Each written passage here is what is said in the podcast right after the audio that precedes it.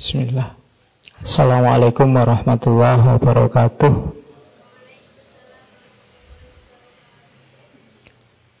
Bismillahirrahmanirrahim. Alhamdulillahirabbil alamin. Assalatu wassalamu ala asyrafil anbiya'i wal mursalin Sayyidina wa maulana Muhammadin wa ala alihi wa ashabihi wa man tabi'ahum bi ihsanin ila yaumiddin. Amma ba'du. Bismillah. Kita lanjutkan ngaji kita di sesi yang ke 200 piro? 56. Ya sudah banyak ya. 256 kalau sekali sesi 2 jam tinggal dikalikan 2 itu kalau ngomong sudah capek. Luar biasa itu ya. Oke. Ya, semoga manfaat. Kalau pakai bahasanya organisasi outputnya ngaji ini ya tambahnya wawasanmu. Nambah ilmu. Ini murni belajar, bukan pengajian, bukan ceramah outcome-nya kan ada organisasi itu kan ada output, ada outcome, ada impact. Itu beda. Kalau output itu ya yang manfaat jangka pendek gampang-gampangannya. Jadi misalnya ngaji ini hasilnya ya nambah wawasan keilmuan. Nanti ada outcome-nya. Outcome itu ya semoga ngaji ini misalnya manfaat untuk hidupmu. Kualitas hidupmu lebih meningkat sedikit. Maslahat untuk lingkungan sekelilingmu itu namanya outcome. Agak jauh, menengah, menengah. Kalau impact itu finalnya, besarnya, jarak jauh. Kira-kira kalau memang ngaji ini sukses luar biasa, yang lahir apa kira-kira impactnya? Banyak orang memanfaatkan hikmah-hikmah kebijaksanaan-kebijaksanaan para filosof kira-kira hasilnya apa? Misalnya begini, ngaji ini mungkin ikut sedikit menyumbangkan lahirnya Islam yang rahmatan lil alamin misalnya. Itu impact, jarak luasnya. Jadi jangka dekatnya, outputnya itu nambahnya wawasan keilmuan kita, tapi tidak berhenti di sini, ada outcome-nya. Outcome-nya kualitas hidupmu yang semakin meningkat, namanya manfaat. Atau mungkin lingkunganmu juga namanya maslahat. Kemudian impact-nya kita ikut menyumbang membentuk wajah besar keberagamaan yang rahmatan lil alamin. Nah, itu cara merumuskan kalau kalian nanti bikin proposal proyek. Jadi biar proposalmu diterima yang jelas outputnya, outcome-nya, terus impact-nya.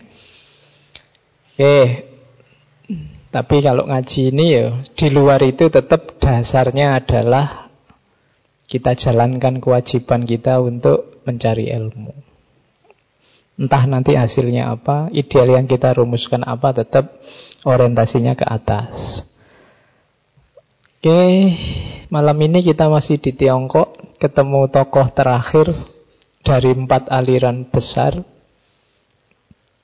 Taoisme, Konfusianisme, legalisme, dan malam ini kita ketemu yang terakhir, Mohisme. Karena tokohnya namanya Mo. Nama aslinya sebenarnya Mo Modi.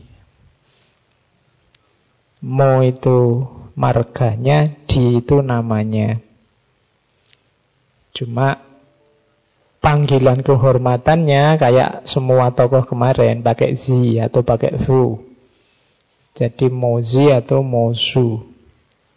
Ini kalau pakai bahasa Inggris, Mozi itu berarti mastermu, gurumu. Jadi kita ketemu beliau yang berasal, yang nanti founding fathernya satu aliran namanya Mohisme.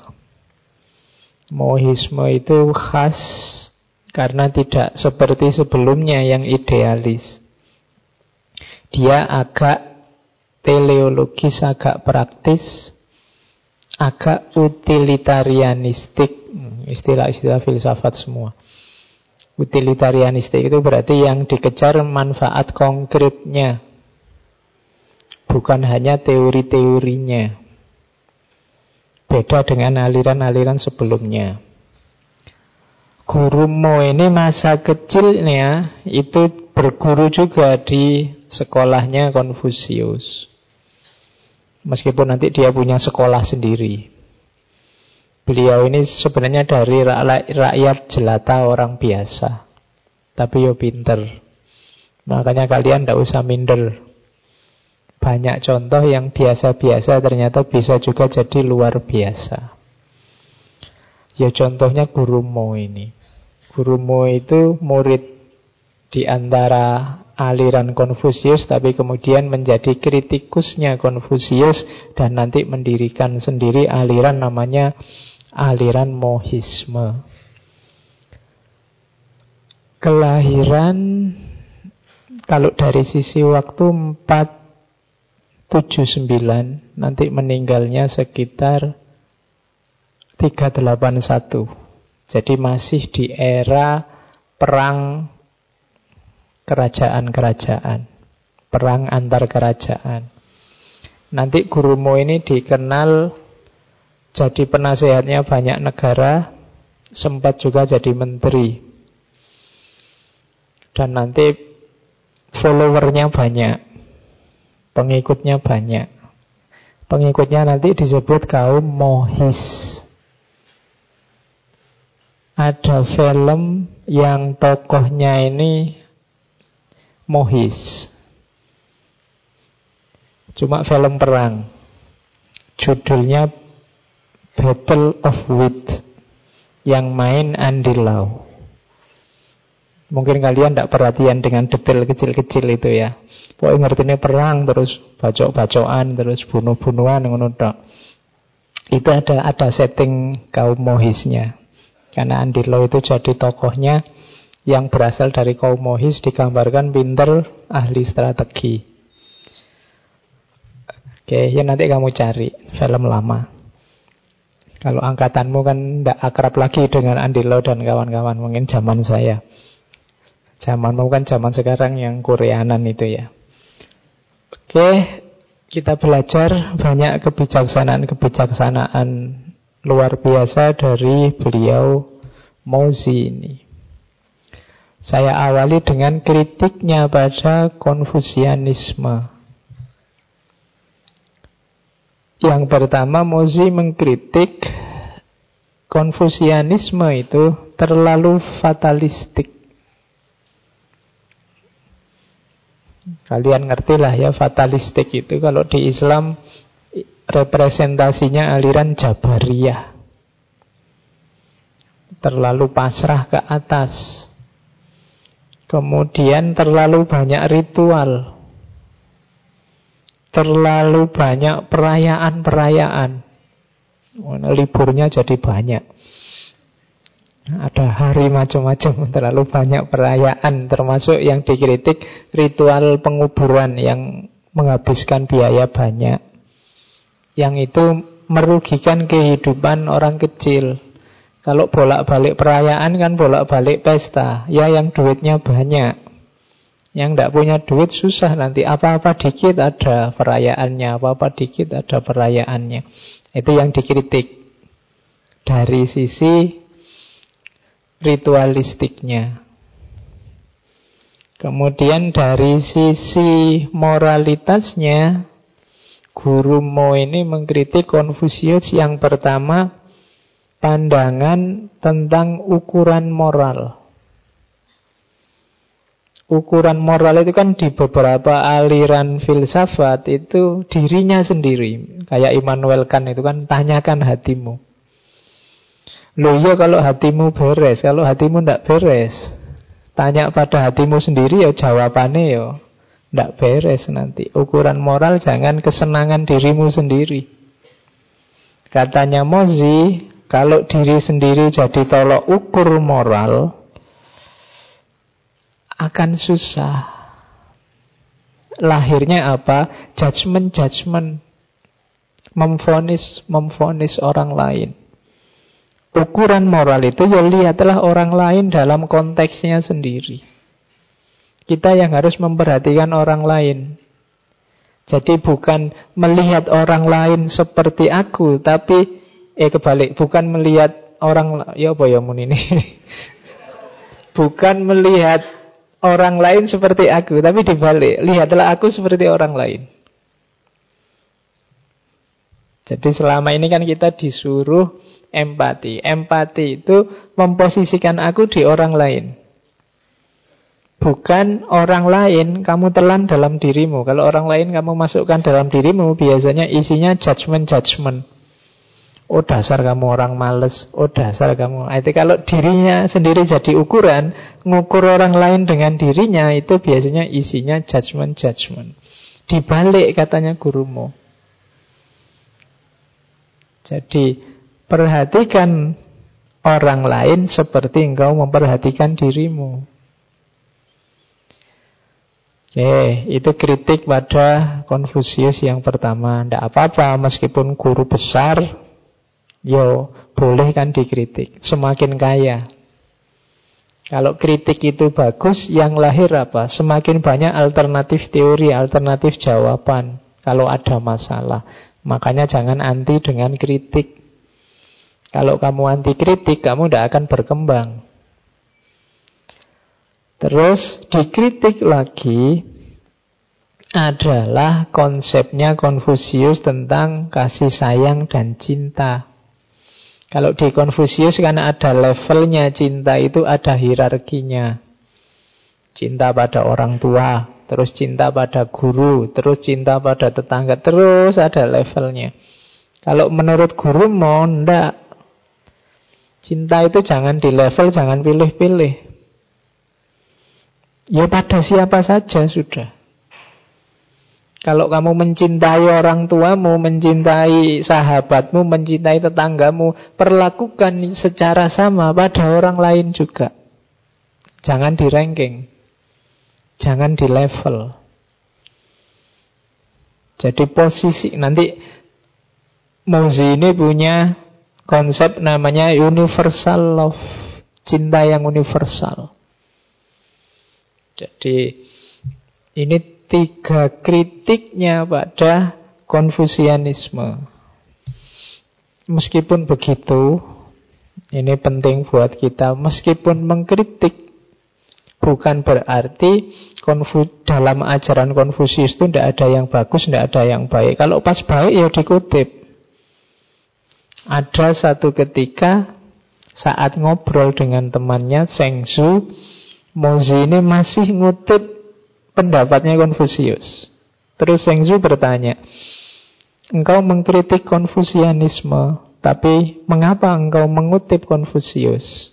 Mozi menjawab, hal itu berhubungan dengan apa yang benar dan salah. Dan tidak dapat diganti.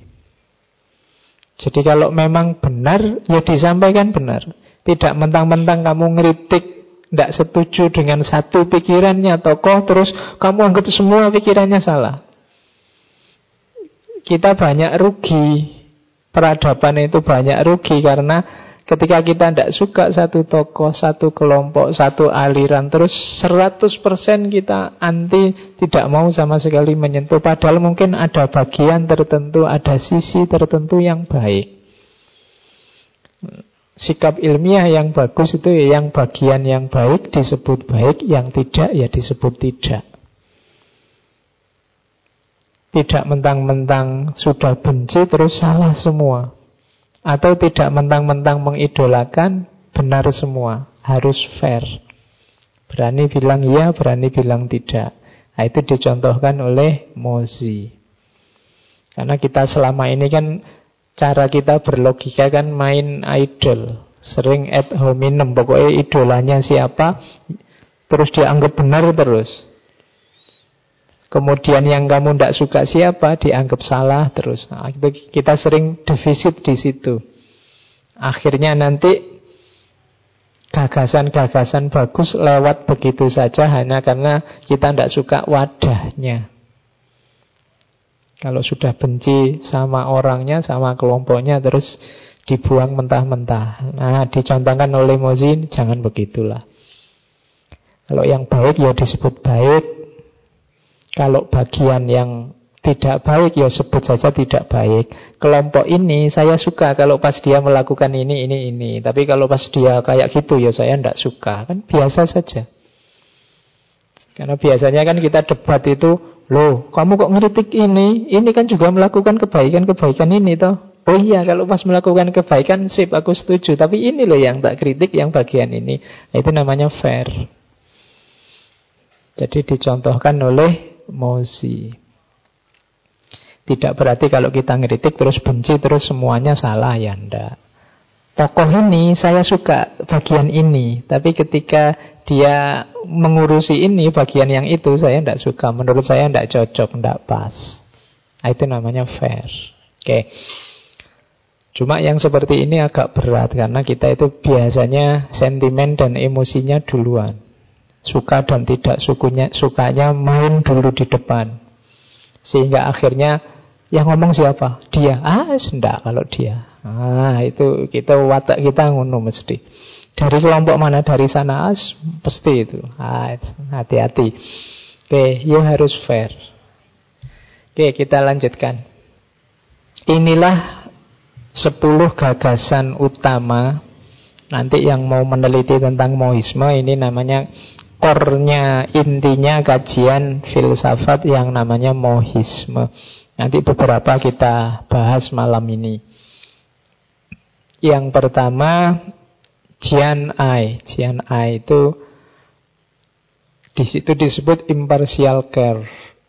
Kepedulian yang tidak pilih-pilih. Ini nanti yang jadi universal love. Cinta pada siapa saja tanpa pandang bulu. Jadi relasi yang paling indah, paling tinggi, paling agung, tapi tidak milih. Jadi cintaku tidak hanya untukmu, tapi untuk siapa saja. Itu universal love. Oke, kalau ada yang bilang, loh cintamu kok bercabang dua? Oh cintaku bertabang banyak, seribu, sejuta, pokoknya pada siapa saja.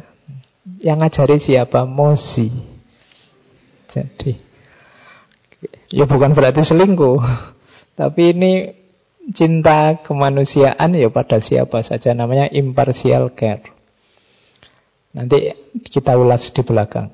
Kemudian ada juga yang kedua sanksian. Sanksian itu elevating the worthy. Maksudnya apa? Ini kalau bahasa filsafat politik namanya meritokrasi. Meritokrasi itu angkatlah jadi pemimpin, jadi pengurus, jadi penguasa orang-orang yang memang kompeten di bidangnya. Itu namanya konsep sanksian. Cari orang-orang yang berbakat di bidangnya, yang ahlinya. Ngurusi laut ya cari yang ahli kelautan. Ngurusi dagang ya cari yang ahli perdagangan. Itu namanya konsep sanksian. Kemudian yang ketiga sangtong. Sangtong itu konsep mengutamakan kesatuan, persatuan. Jadi ini prosesnya kalau dalam mohisme, kalau saya penguasa, saya harus mendengarkan suara orang-orang sampai level paling bawah. Kemudian kebijakannya diambil sesuai suara paling banyak itu tadi. Itu namanya mengutamakan kesatuan. Meskipun raja ya tidak boleh seenaknya sendiri. Nah, itu konsep ketiga. Kemudian konsep keempat Faikong. Faikong itu anti perang. Anti menyerang negara yang lain. Ini khasnya Mohisme. Dia anti perang. Mungkin dia capek lihat perang karena zaman negara berperang itu kan panjang, sekian abad lebih. Hampir 2000 tahun. Jadi yang keempat, anti perang. Yang kelima, frugality in expenditure. Frugality itu sederhana, seadanya, tidak boros. Kalau butuhnya lima ya beli lima saja, jangan boros. Butuhnya tiga ya beli tiga saja. Yang kelima, yang keenam, jizang. Jizang itu frugality in funeral. Funeral saya bilang tadi penguburan karena beliau agak mengkritik tradisi pemakaman yang buang-buang uang, terlalu banyak biaya. Jadi itu dikritik. Makanya sebenarnya secara umum ya mengkritik ritual-ritual yang terlalu boros biaya sehingga kurang manfaatnya. Terus yang ke tujuh adalah Tianzi. Tianzi itu heaven's will, kehendak langit. Percaya dengan ketetapan Tuhan, meskipun tidak fatalistik. Hmm. Kita akan sering mencampur fatalistik kayak Jabaria itu hidup ini ndak. Tuhan menetapkan tapi kita ndak boleh pasif. Nanti ini hubungannya sama negara dan pemimpin negara. Itu kehendaknya Tuhan. Terus nanti kita bahas satu-satu di belakang. Minggui. Minggui itu elucidating the spirit. Elucidating itu menjelaskan, menceritakan tentang spirit. Spirit itu dunia roh, dunia spiritual, dunia gaib, dunia eskatologi.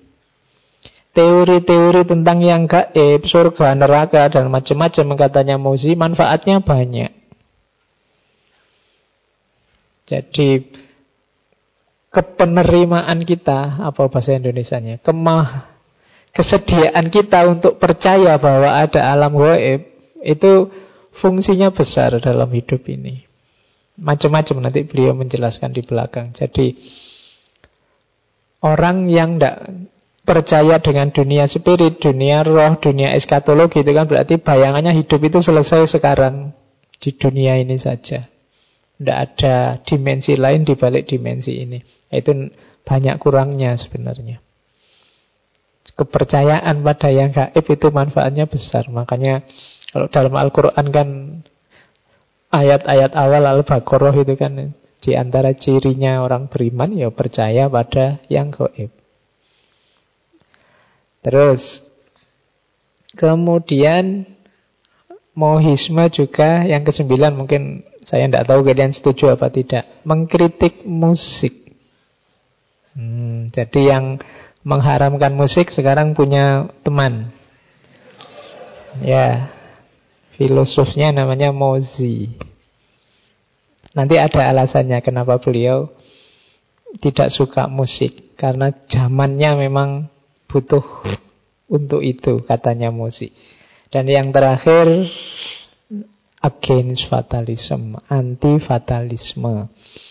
Yang tertarik mungkin bikin skripsi apa tesis tentang mohisme, pilih tema-tema itu. Sambungkan dengan konteks hari ini.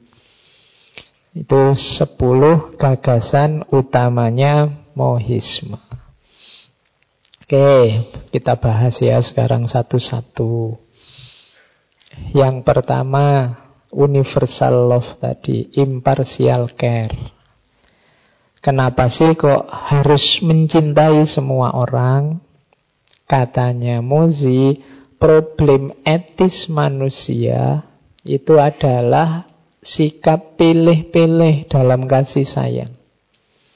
Sumbernya konflik, sumbernya masalah dalam kehidupan kita, katanya Mosi adalah bukan kita tidak punya cinta, cuma kita milih-milih yang kita cintai siapa, yang kita benci siapa. Di situlah nanti akarnya konflik. Bukan kita tidak punya kasih sayang, punya kok orang. Cuma yang dicintai itu saja, yang lain dicuekin. Itu biasanya sumber konflik. Saya hanya suka ini, tidak suka itu. Saya hanya milih kelompok ini, kelompok lain pasti salah, jadi saya tidak suka. Problem utamanya ini dalam hidup. Jadi kalau ada yang bilang manusia modern atau hidup kita hari ini itu krisis cinta, sebenarnya enggak. Kamu punya cinta, agak susah orang enggak punya cinta sama sekali, hanya saja kamu milih-milih. Yang kamu cintai siapa, yang tidak siapa. Aku mencintai yang ini tapi tidak yang itu. Kalau temanku yang ini aku suka, tapi kalau yang ini tidak. Problemnya di situ. Kalau zaman itu, zaman Mozi, akarnya tradisi Tiongkok yang punya keterikatan sangat kuat pada keluarga dan suku. Ya kalau hari ini mungkin suku itu ya aliran-aliran, madhab-madhab. Kalau keluarga zaman dulu marga-marga. Jadi fanatik di situ.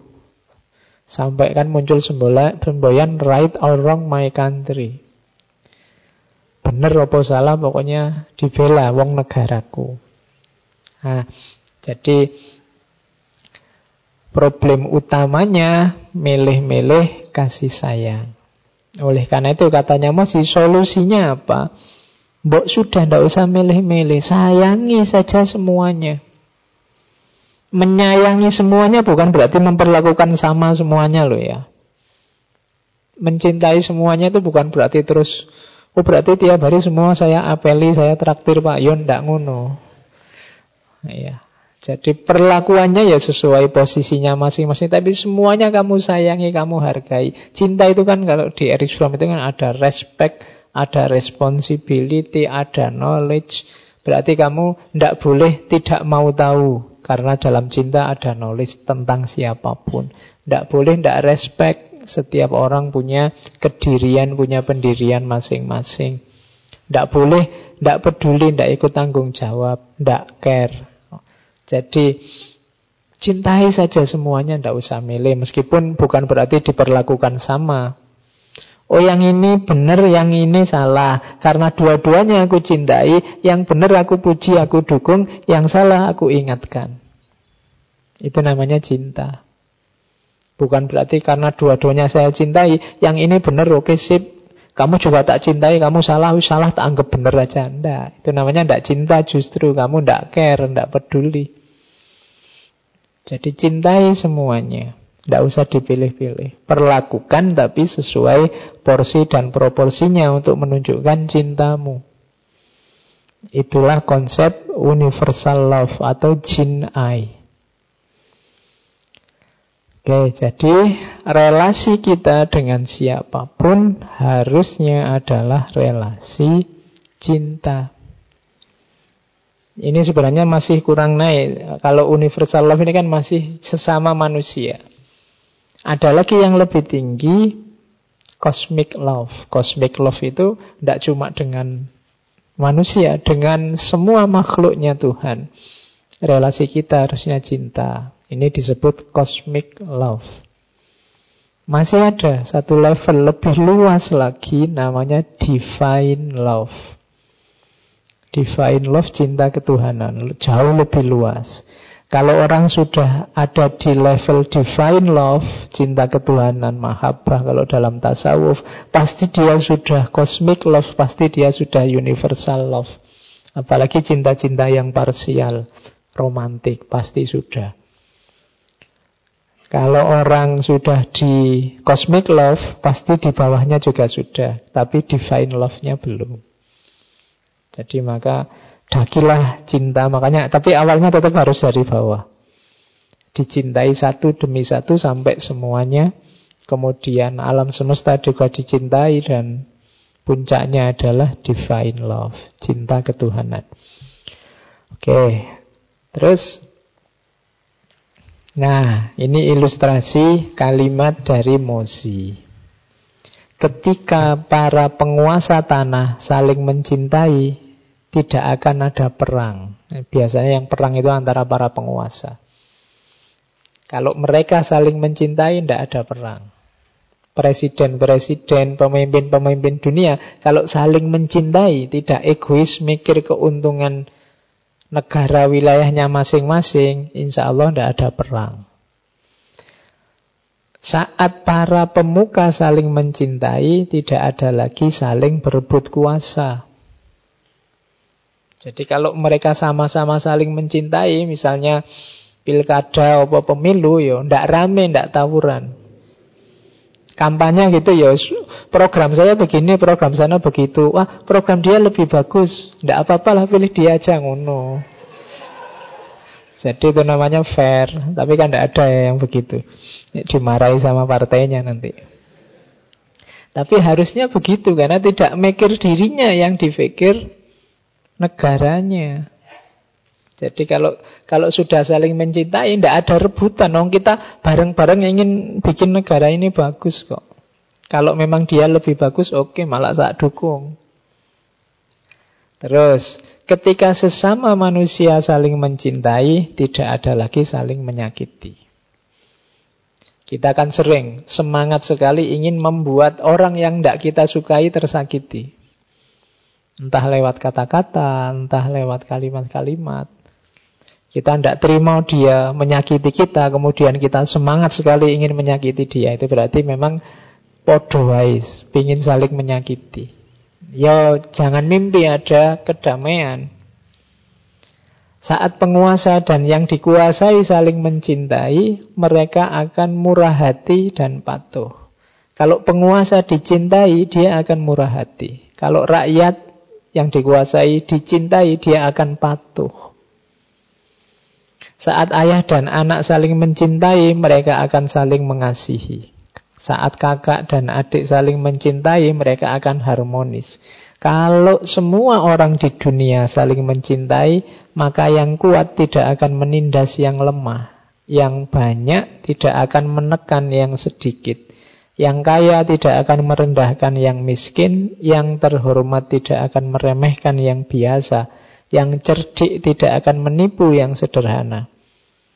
Hanya karena saling mencintai maka bencana, perselisihan, keluhan, kebencian akan terhalang untuk lahir. Jadi kalimat yang terakhir itu penting. Kalau masih banyak bencana, masih banyak perselisihan, masih banyak kebencian-kebencian yang bertebaran, berarti memang kita kekurangan cinta. Atau cinta kita terlalu pilih-pilih. Tidak universal. Kurang luas. Oke. Terus. Nah ini salah satu model berpikirnya Mozi adalah konsekuensialisme. Ini kalau bahasa filsafat sering disebut utilitarianisme. Jadi yang baik buruknya sesuatu dilihat akibatnya, efeknya,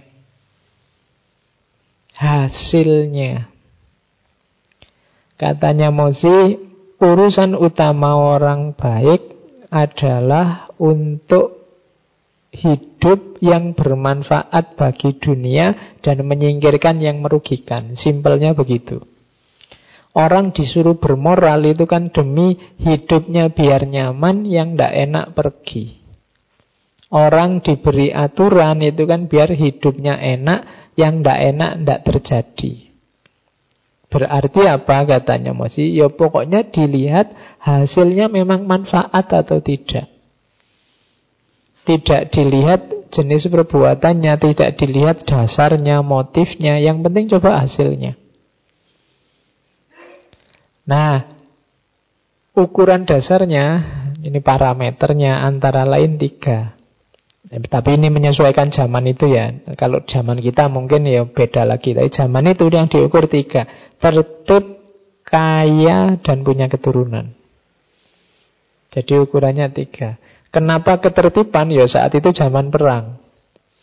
Maka perilaku apa pun yang bisa menyumbangkan ketertiban itu berarti manfaat.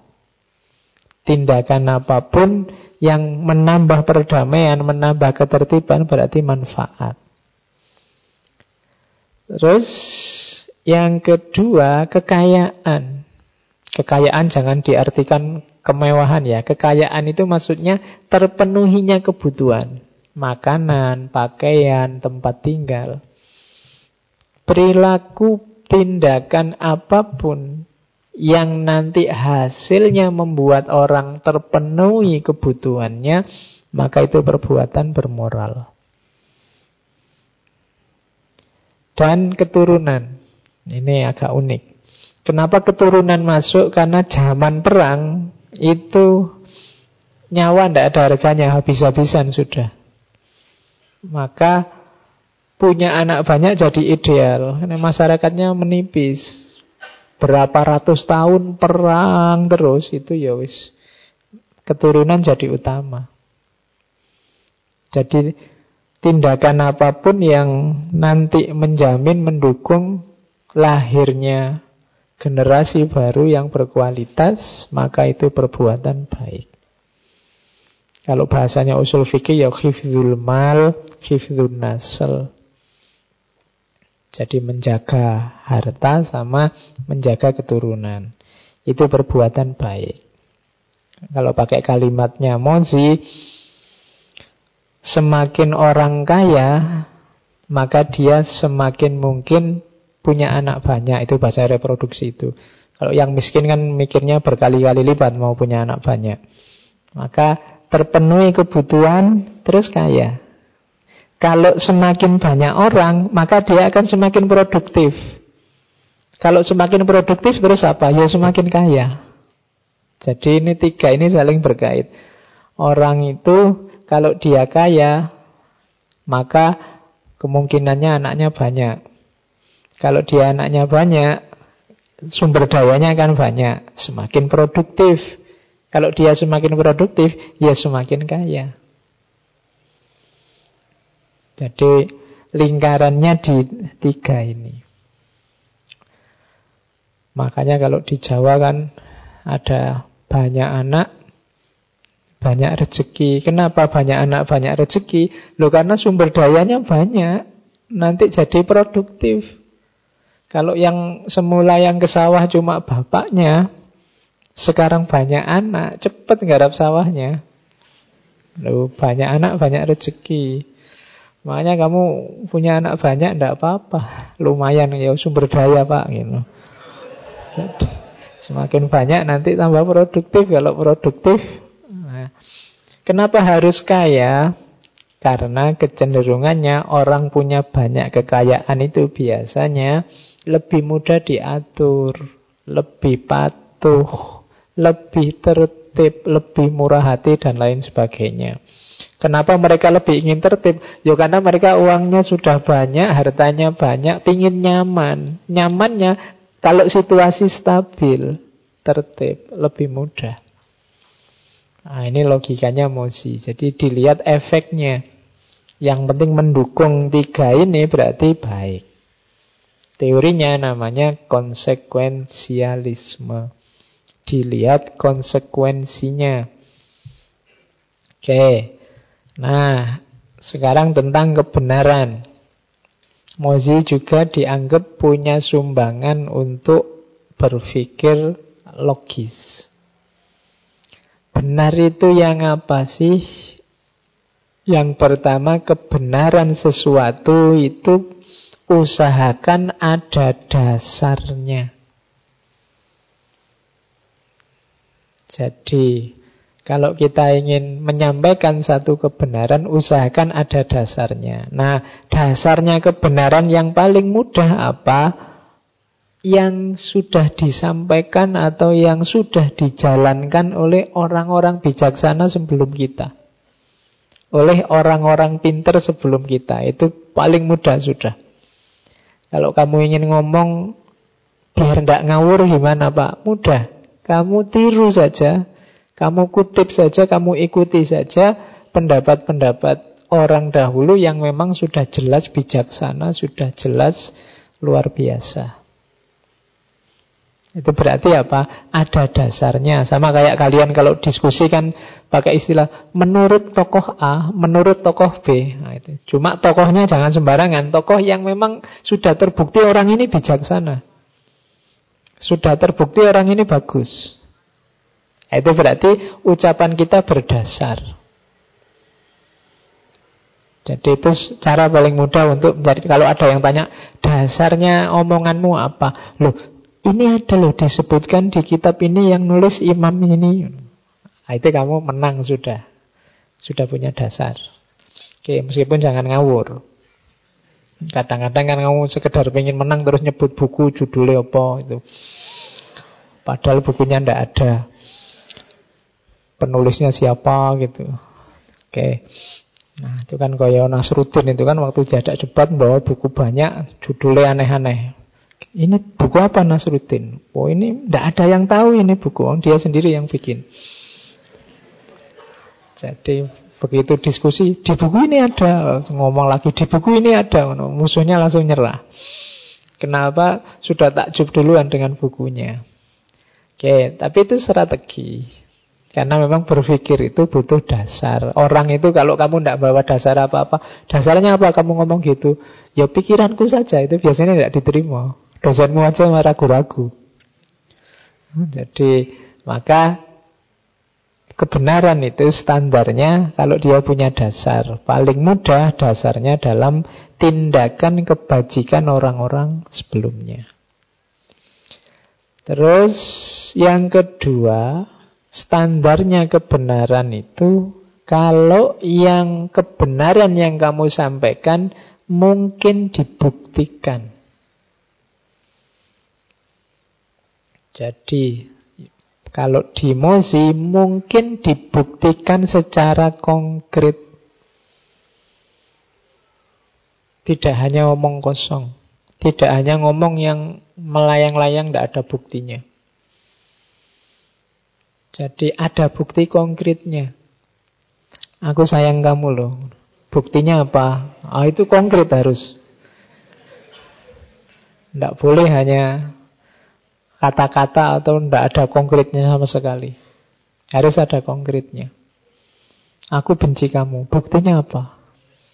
Tapi buktinya tidak boleh juga kata-kata, tidak boleh juga hanya mengawang-awang. Harus ada bukti konkretnya. Di situ malah kalimatnya harus ada bisa dibuktikan melalui panca indera.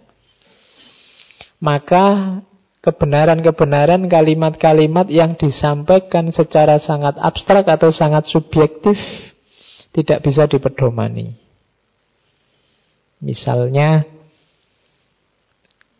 Hal ini hanya saya yang tahu. Orang sedunia tidak ada yang tahu. Ya sudah, PNDW.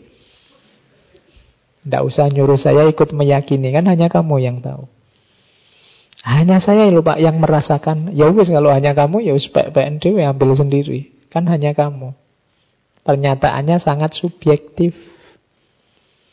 Yang tidak, yang bisa kita terima itu yang bisa dibuktikan. Ada kemungkinan dibuktikan. Kalau tidak, jadi ya pending dulu. Mungkin kebenaran-kebenarannya hanya subjektif. Tidak bisa dibuktikan. Ada lagi yang ketiga, mungkin diaplikasikan. Tidak hanya teori. Jadi, tidak cuma ada bukti konkretnya, tapi bisa diaplikasikan enggak? Bisa dijalankan enggak? Ada manfaat konkretnya enggak? Kalau yang kedua tadi kan bukti konkret. Kalau yang ketiga manfaat konkretnya. Kalau hanya teori, enggak. Tadi, aku sayang kamu loh. Buktinya apa? Aku merencanakan nanti tiap pagi kamu kalau mau kuliah tak jemput. Kalau mau makan siang tak traktir. Kalau mau nah, ya. Cuma diaplikasikan enggak? Kalau hanya ngomong ya sama saja berarti belum paripurna kebenarannya. Jadi menurut teorinya Mozi, kebenaran itu dasarnya jelas. Buktinya konkret bisa diaplikasikan. Kalau hanya Dasarnya saja masih belum. Harus ada dibuktikan konkretnya. Bisa dibuktikan saja masih belum, harus ada bisa diaplikasikan. Kalau hanya dalil saja masih belum. Harus dalil itu diuji kebenarannya secara konkret. Kemudian diuji aplikasinya. Diuji aplikasinya itu Kalau bunyi dalilnya begitu, yang kita lakukan terus apa? Bisa ndak kita lakukan? Bisa ndak kita jalankan? Nah, itu namanya standar kebenaran versinya Mozi. Jadi ada dasarnya, ada kemungkinan dibuktikan, ada kemungkinan bisa diaplikasikan. Oke, tadi kan saya bilang dasarnya pandangan-pandangan terdahulu, raja-raja terdahulu, karena katanya Mozi, saya telah menentukan bahwa sesuatu yang paling benar diperbuat adalah menyesuaikan diri dengan jalan yang ditempuh oleh raja-raja bijaksana zaman dulu. Mencari pengertian-pengertiannya dan menguji perbuatan-perbuatan orang ke dalam ucapan-ucapan orang bijaksana zaman dulu. Jadi kalau kita mau nguji, mau ngecek kebenaran, jalan paling mudah adalah coba cocok ndak dengan kebijaksanaan-kebijaksanaan tokoh-tokoh zaman dulu. Kenapa? Karena zaman dulu sudah lebih terbukti. Tokoh-tokoh zaman dulu kan sudah jelas dijalankan sebelumnya. Kalau zaman sekarang kan levelnya masih berteori. Jadi makanya dasarnya tadi katanya Mosi coba dicek di raja-raja bijaksana, tokoh-tokoh terbijaksana, orang-orang bijaksana zaman dulu. Oke, ini beberapa ilustrasi tentang konsekuensialismenya gagasannya Mosi. Suatu ketika ada penguasa lu, raja lu yang tanya pada Mosi. Aku punya dua anak, katanya Raja Lu. Yang satu suka belajar. Yang satunya lagi murah hati, suka bersedekah pada orang lain. Dari dua anak ini, kira-kira mana yang aku jadikan putra mahkota? Jawabannya Mosio, ya, saya tidak tahu. Mungkin yang mereka lakukan itu hanya untuk mendapatkan pujian atau balasan. Kalau hanya dilihat dia rajin belajar atau dilihat dia ini murah hati, belum bisa diputuskan. Karena bisa jadi itu hanya untuk dipuji atau itu hanya untuk mancing biar diangkat jadi putra mahkota.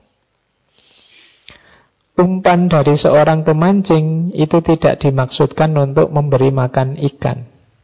Menjebak tikus dengan makanan itu bukan berarti kita cinta pada tikus. Itu sindirannya Mozi. Jadi kalau anakmu kok tiba-tiba rajin membaca, yang ini tiba-tiba rajin sodako, nanti dulu.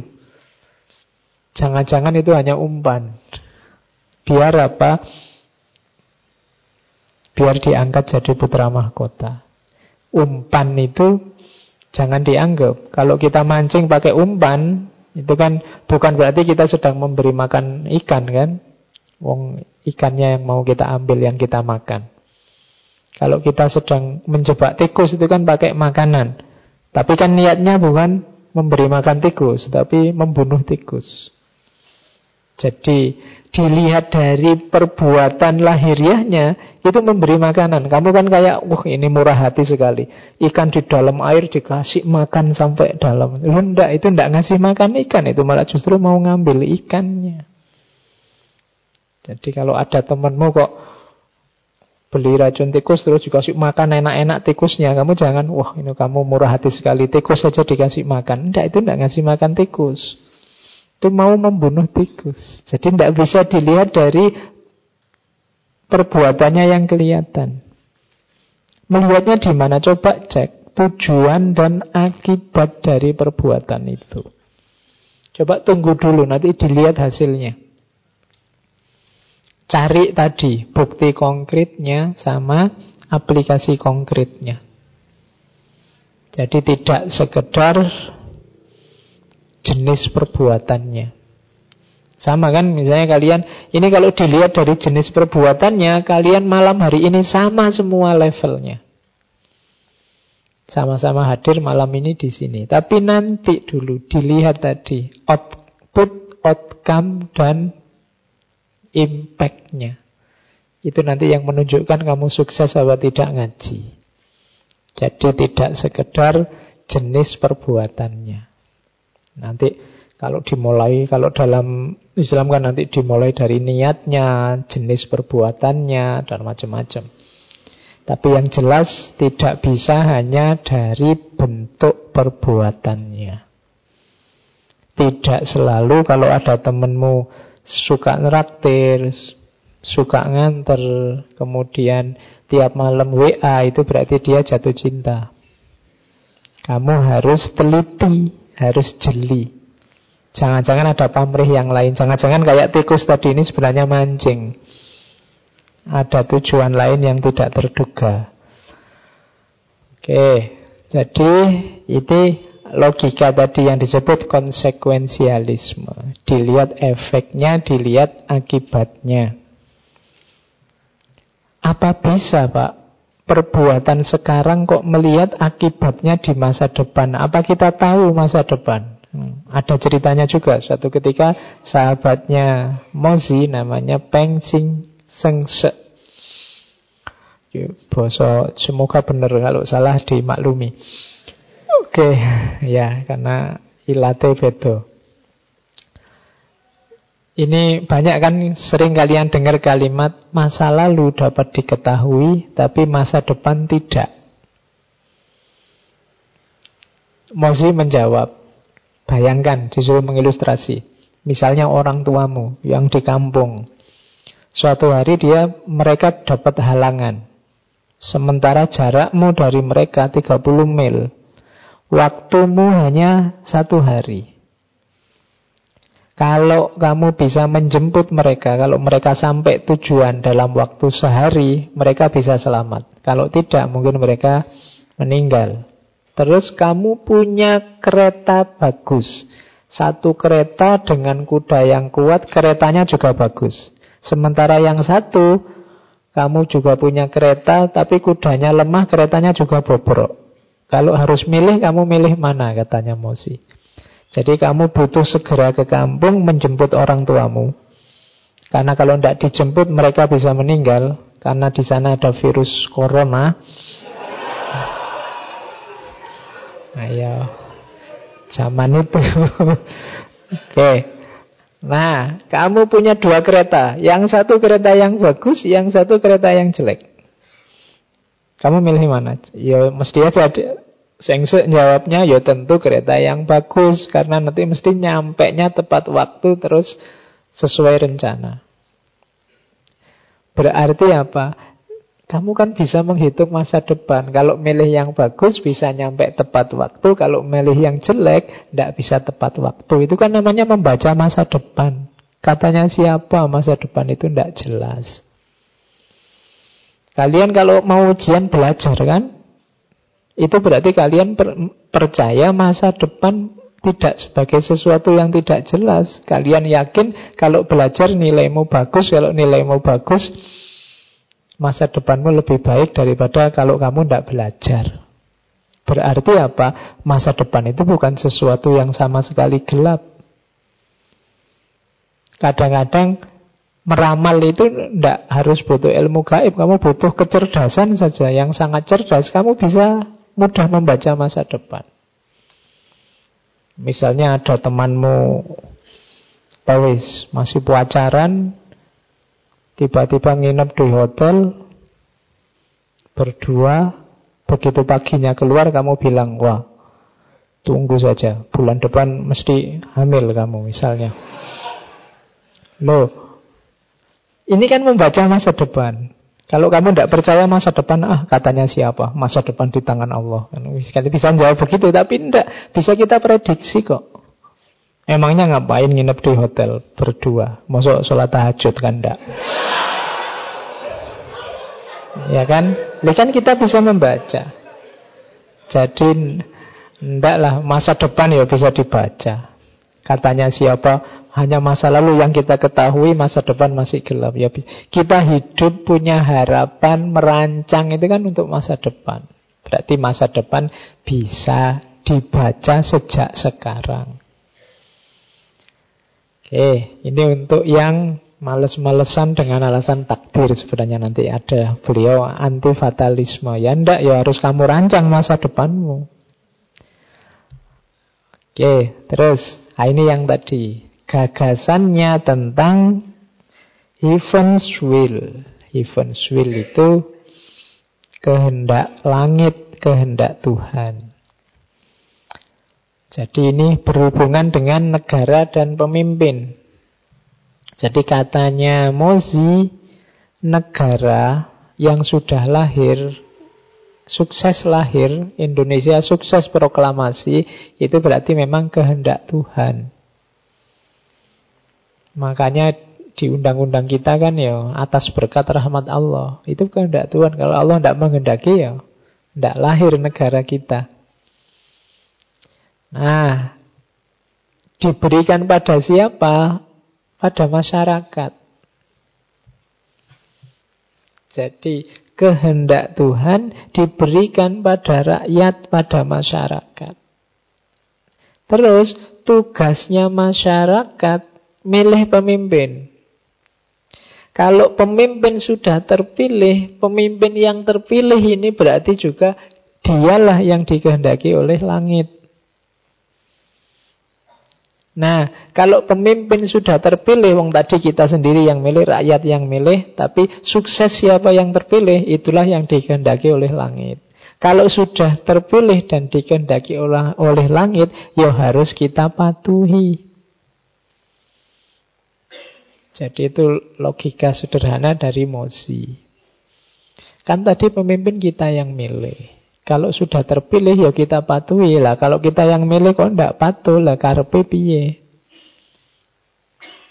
Pinginnya bagaimana? Kekuasaannya ya harus kita akui.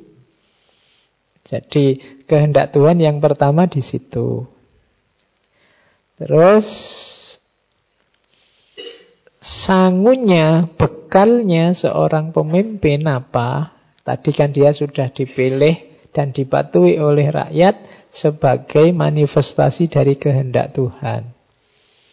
Tugasnya apa seorang pemimpin itu mewujudkan tadi cinta universal. Kehidupan yang saling membantu. Jadi kerjasama.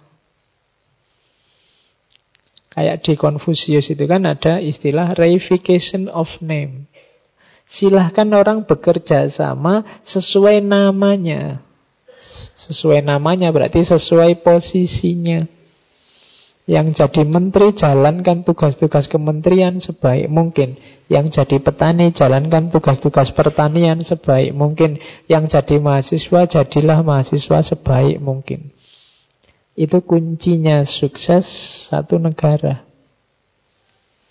Bisa semacam ini ketika orang saling membantu, saling mendukung, itulah nanti yang disebut cinta universal.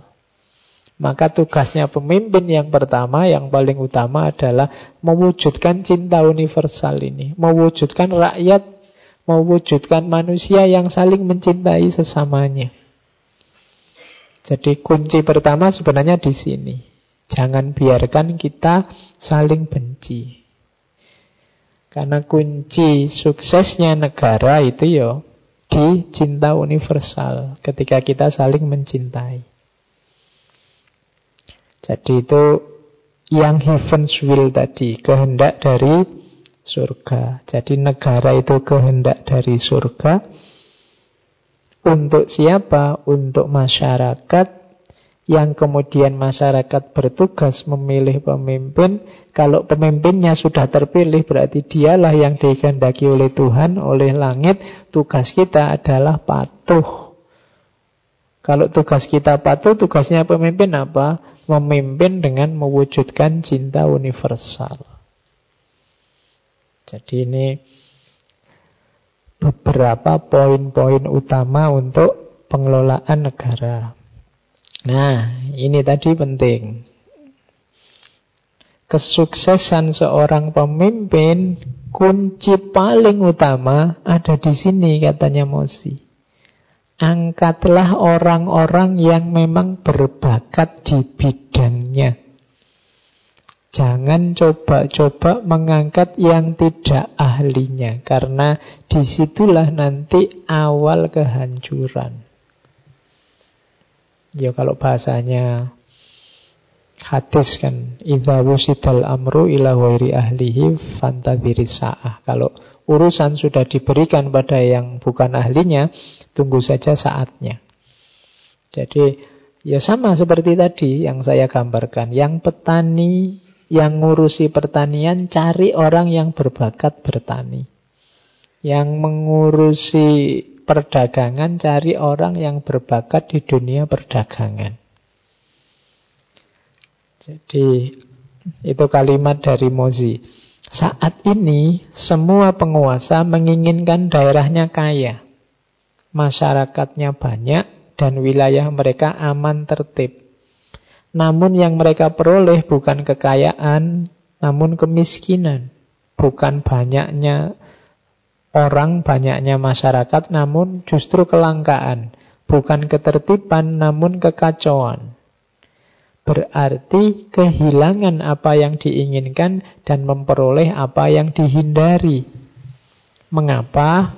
Karena para penguasa gagal mengangkat dan mempekerjakan orang-orang yang berbakat dalam pemerintahannya. Kalau jumlah orang berbakat banyak, tatanan akan stabil. Demikian juga sebaliknya. Sebaliknya berarti apa? Kalau orang yang berbakat sedikit, semakin mudah kacau. Oleh karena itu, tugas seorang pemimpin sebenarnya satu, meningkatkan jumlah orang berbakat.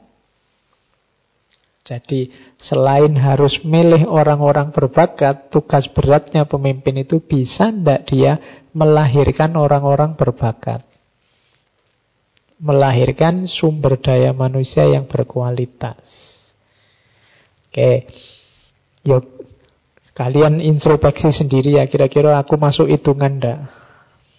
Kamu silahkan tanya dirimu, seandainya presiden nelpon aku terus Terserah kamu ingin jadi menteri bagian apa, kamu milih apa. Misalnya Pak Jokowi lah nelpon kamu, aku mau reshuffle besar-besaran, kamu bebas wes tak milih jadi menteri apa, kamu ingin jadi menteri apa kira-kira. Kalau kamu tidak bisa milih, ya berarti kamu tidak berbakat. Tidak ada bakatnya. Kamu harus jelas, saya ingin itu. Berarti kamu punya bakat. Dan tugas pemimpin yang paling berat itu melahirkan banyak orang berbakat. Semakin banyak orang berbakat, semakin ringan mengelola negara. Kalau semakin sedikit, ya semakin berat. Logikanya apa sih? Gini loh katanya Mosi, kenapa kok mengutamakan yang berbakat? Kalau orang-orang terhormat dan bijaksana yang menjalankan pemerintahan, jadi berarti ini orang berbakat yang menduduki posisi yang tepat, maka orang bodoh dan rendah akan tertib. Sebaliknya, kalau orang bodoh dan rendah yang menjalankan pemerintahan, orang-orang berbakat, orang terhormat dan bijaksana tadi pasti akan memberontak. Kenapa? Tidak betah dia diatur orang-orang bodoh dan rendah. Jadi dari sisi ini secara logis sebenarnya sederhana. Kalau orang yang berbakat mimpin, itu kan yang tidak berbakat mesti patuh. Ya wong aku bukan bidangnya. Tapi kalau dibalik, yang tidak berbakat yang mimpin, yang berbakat ini mesti tidak betah. Kemungkinan dia akan memberontak. Maka pemimpin yang pinter, dia akan mengangkat orang yang berbakat. Logika pertama itu. Logika kedua, Penguasa itu kan ya memang dia pemimpin, tapi dia tidak ngerti segalanya. Dia tidak ahli di semua bidang. Saat penguasa tidak dapat membuat jubah, ia akan mempekerjakan penjahit yang mampu. Saat mereka tidak dapat menyembelih sapi atau kambing, mereka akan mempekerjakan jagal yang mampu. Yes, ini yang kedua logikanya sederhana sebenarnya. Ya pemimpin tidak ngerti segalanya. Dia butuh orang yang ahlinya. Pemimpin tidak jahit bajunya sendiri ya, dia butuh orang yang jahit. Dia tidak nyukur rambutnya sendiri, butuh tukang cukur. Bukan berarti pemimpin harus ngerti segalanya terus nyukur-nyukur dewe, jahit-jahit dewe. Nah ya, tidak ada. Jadi kalau kamu nyari pemimpin yang sempurna bisa segalanya, tidak mungkin. Jadi Justru carilah pemimpin yang bisa melahirkan banyak orang berbakat dan mau milih orang-orang yang berbakat di bidangnya. Nah, itu nanti negara bisa terjamin. Tapi kalau kriteriamu pokoknya Pak, saya mau nyari pemimpin yang apa saja bisa, soleh lahir, soleh batin, kemudian soleh susah. Soleh dunia akhirat, kemudian ilmu apa saja ngerti, kemudian bisa ngatasi apa saja, semua urusan dia yang ngurusi ya. Walau alam bisawab. Tidak ada. Maka carilah pemimpin justru yang pinter ngatur sumber daya manusia, yang bisa mau milih orang yang berbakat dan mau belajar untuk menghasilkan banyak orang berbakat. Terus itu logika kedua. Logika ketiga kenapa harus mengutamakan orang yang berbakat. Untuk memerintah dibutuhkan pengetahuan. Kalau pengetahuannya tidak meningkat 10 kali, sementara tugas dan kewajibannya meningkat 10 kali, pasti tugas itu dilakukan dengan dasar satu pengetahuan dan mengabaikan sembilan sisanya. Tentu saja meskipun bekerja siang malam, hasilnya tidak dapat berjalan dengan baik. Jadi, mimpin ini kan butuh wawasan. Kemarin saya hanya guru misalnya, tak jalankan tugas guru. Begitu jadi presiden, ini butuh 10 kali lipat wawasan dibandingkan pas aku jadi guru. Sementara sekuat-kuatnya aku mengupgrade pengetahuan, mungkin ya kuatnya cuma sak level, sak level. Sementara aku butuh 10 level sekaligus, wong sekarang sudah mimpin. Butuhnya 10, mampunya cuma satu. Meningkatkan ilmunya. Kalau nunggu sampai lengkap 10, tidak kerja-kerja. Maka solusi simpelnya apa? Ya cari orang yang ahli. Tidak harus semua diatasi sendiri. Kalau diatasi sendiri, kerja siang malam, meskipun kerja, kerja, kerja, tapi yo hasilnya tidak akan maksimal. Jadi butuh dukungan sekelilingnya, orang-orang yang berbakat. Makanya konsep dari Mozi yang sangat ditekankan tadi mengangkat orang-orang yang berbakat, model meritokrasi. Nah, kalau tidak, pemerintahan akan gagal. Penguasanya berarti tidak baik. Efeknya apa? Tadi kan dilihat konsekuensinya. Efek terakhirnya. Penguasa yang tidak baik itu kira-kira kelihatan dari mana? Itu oleh Mozi disebut antara lain pertahanan negara terabaikan. Jadi kehidupannya di istana hura-hura tapi tidak peduli dengan pertahanan negara. Jadi orang luar mudah masuk, mudah menyerang. Yang kedua, Cirinya penguasa yang tidak baik apa? Kalau ada tekanan dari luar, negara terdekat tidak mau bantu. Itu berarti penguasanya kurang baik. Karena penguasa yang baik itu mampu menjalin kerjasama dengan negara-negara di dekatnya. Kalau tidak berarti kurang bagus. Ciri yang ketiga, masyarakatnya melakukan hal-hal yang tidak produktif. Jadi masyarakat itu yang dilakukan tiap hari itu banyak hal yang tidak penting, tidak ada gunanya. Yo kalau hari ini kamu mendeteksinya gampang, coba baca berita-berita di media itu kamu prosentase. Mana yang penting, mana yang tidak. Kalau yang viral ternyata bukan hal-hal yang vital, substansial, penting, kemungkinan memang negara kita kurang barokah. Nggak. Ya, jadi orang-orang hanya sibuk dengan hal-hal yang tidak penting, tidak substantif. Kemudian orang bodoh dan tidak berguna mendapat hadiah. Karena yang diurusi yang tidak penting-penting, akhirnya yang populer, yang viral itu justru orang-orang bodoh yang melakukan tindakan tidak berguna. Justru dia yang banyak dapat. Ya. Karena melakukan hal-hal yang tidak ada gunanya malah dapat hadiah banyak. Kalau hari ini kan kamu bikin prank, bikin apa, dapat duit banyak. Jadi itu tanda-tanda. Terus Hukum dan aturan rasanya berat sekali dijalankan. Ada represi dan ketakutan. Dan kadang-kadang malah dipakai oleh sebagian orang untuk mencari keuntungan sendiri.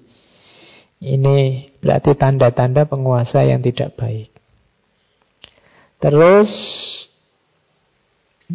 efeknya juga Penguasa hidup dalam satu ilusi yang keliru tentang kemampuannya dan kekuatan negaranya. Karena tadi ngurusi banyak hal yang tidak penting, merasa besar padahal sebenarnya tidak.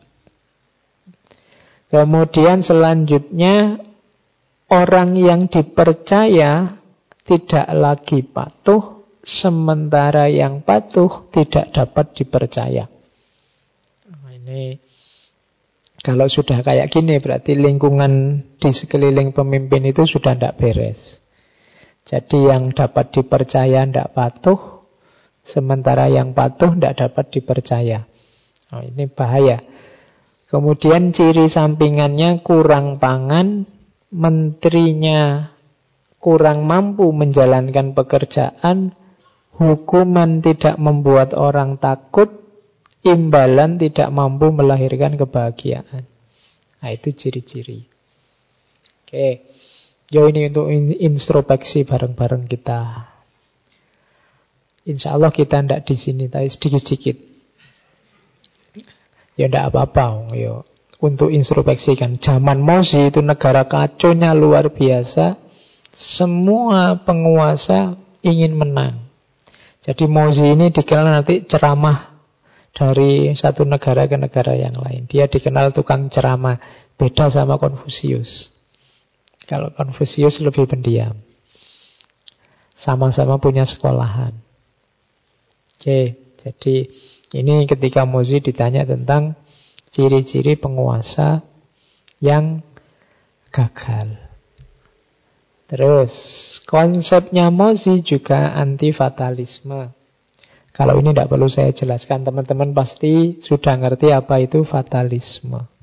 Katanya Mozi, fatalisme kalau di kita namanya Jabariyah. Tidak mau usaha, pokoknya hidup ini harus pasrah total, sudah ada jalannya, sudah ada takdirnya.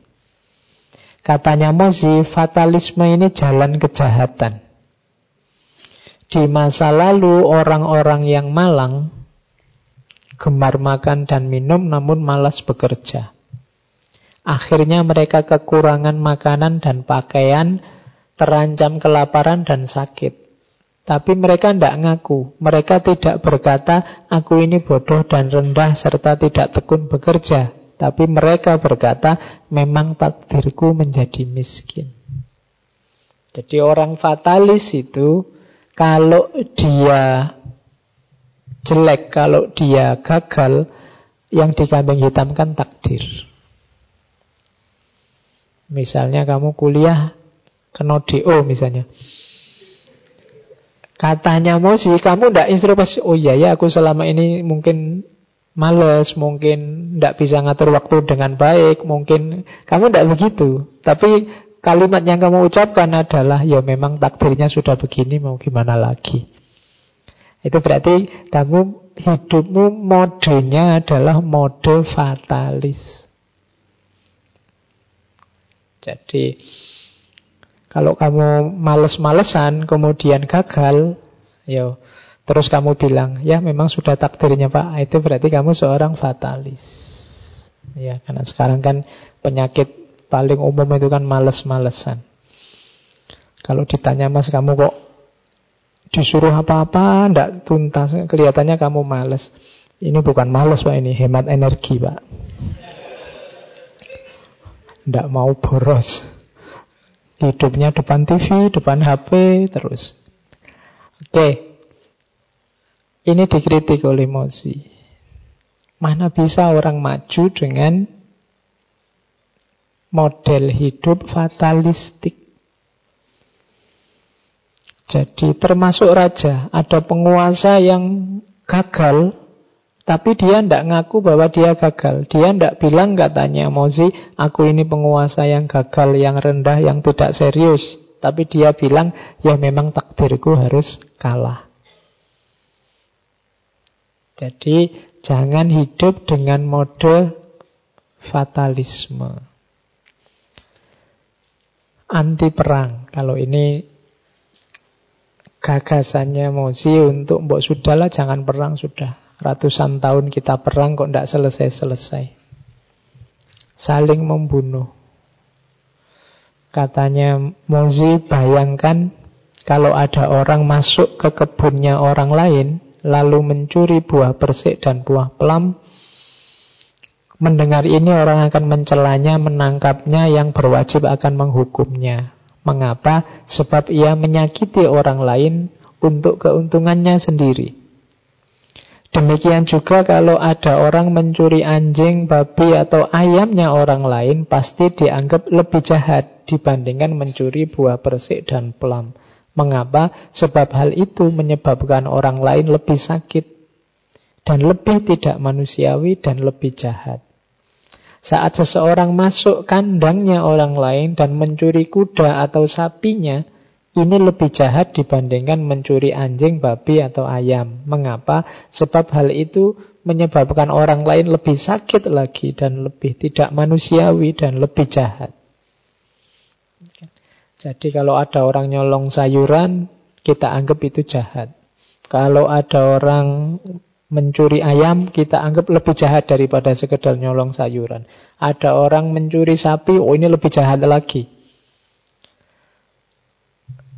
Tapi harusnya demikian pula dengan orang yang membunuh orang yang tidak berdosa, kemudian merampas pakaiannya, merampas tombak dan pedangnya, Harusnya ini lebih jahat daripada masuk kandang dan mengambil kuda dan sapi. Sebab hal itu menyebabkan orang lain lebih sakit dan lebih tidak manusiawi dan lebih jahat. Semua orang di dunia tahu bahwa hal tersebut harus dikutuk dan disebut sebagai kejahatan. Harusnya disebut kejahatan, bunuh-bunuhan itu. Siapa pun yang dibunuh. Apakah negara A yang menyerang negara B atau negara B yang menyerang negara A itu sama-sama kalau ada kasus nyawa manusia hilang itu harusnya kejahatan. Wong ya sayur-sayuran ayam aja diambil kita sebut itu kejahatan. Namun kalau satu negara melakukan serangan besar, mereka tidak mengutuknya, sebaliknya mereka bersorak dan menyebutnya terhormat. Jadi kalau ada negara satu menyerang negara lain itu kan biasanya mungkin karena semangat nasionalisme, patriotisme kita menyebutnya itu terhormat. Katanya Mozi, masa sih orang-orang itu tidak bisa membedakan mana kehormatan, mana kejahatan. Kalau sudah mengambil nyawa orang lain, apa pun alasannya itu kejahatan, bukan kehormatan. Maka dia anti perang dalam bentuk apa pun.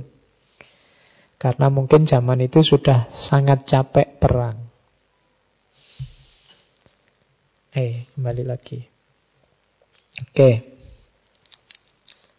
Sekarang ada cerita-cerita tentang Mozi. Jadi Mozi ini dikenal ke mana-mana membawa banyak buku. Kenapa kok ada orang pinter kayak Mozi ya ke mana-mana membawa buku. Jadi kalau begitu ada waktu luang, Beliau baca buku. Oke, itu mirip kayak kita, idealnya. Ya, meskipun kenyataannya berbeda. Nah, satu ketika Mozi ini jadi utusan, jadi duta ke negeri Wei. Ini perjalanan hanya sebentar untuk melihat kasus di pengadilan. Ini ada temannya, tanya, Tuan, engkau hanya bertugas memerintahkan Kung Sangku memutus salah dan benar untuk kasus tertentu, tidak lebih. Kenapa kok bawa begitu banyak buku? Jawabannya Mozi, di masa lalu, ini cerita dia, Raja Tan dari negeri Chou membaca 100 halaman buku setiap pagi dan menerima 70 ilmuwan setiap sore. Oleh karena itu, keberhasilannya sebagai menteri masih terasa hingga saat ini. Sementara sekarang di atasku dan di bawahku tidak ada yang bisa seperti itu. Bagaimana aku bisa mengabaikan buku-buku ini? Jadi Dulu ada rajatan yang setiap pagi membaca 100 halaman buku, nanti sorenya mengumpulkan ilmuwan, diskusi dia mendengarkan. Jadi dalam sehari dapat banyak sekali wawasan. Sementara sekarang, nah kalau punya raja semacam ini, maksudnya begitu. Enak aku, santai, rajaku pinter ngerti macam-macam. Sementara sekarang di tempatku sama kamu ini Atasku males baca, bawahku males baca. Jadi tidak bisa mau tidak mau aku harus ngalai baca. Karena kalau semua tidak baca nanti kebenaran tidak ditemukan. Orang tidak bisa tahu bagaimana meletakkan secara tepat apa yang mereka dengar sesuai proporsinya. Inilah gunanya banyak buku. Jadi itu nasihatnya dari Mozi. Zaman dulu banyak ulama besar, ulama canggih, ulama luar biasa. Kita tinggal ikut. Lah sekarang kalau yang atas malas baca, yang bawah malas baca ya. Siapa kemudian yang baca? Nanti banyak hikmah, banyak kebenaran hilang. Karena rakyatnya males baca.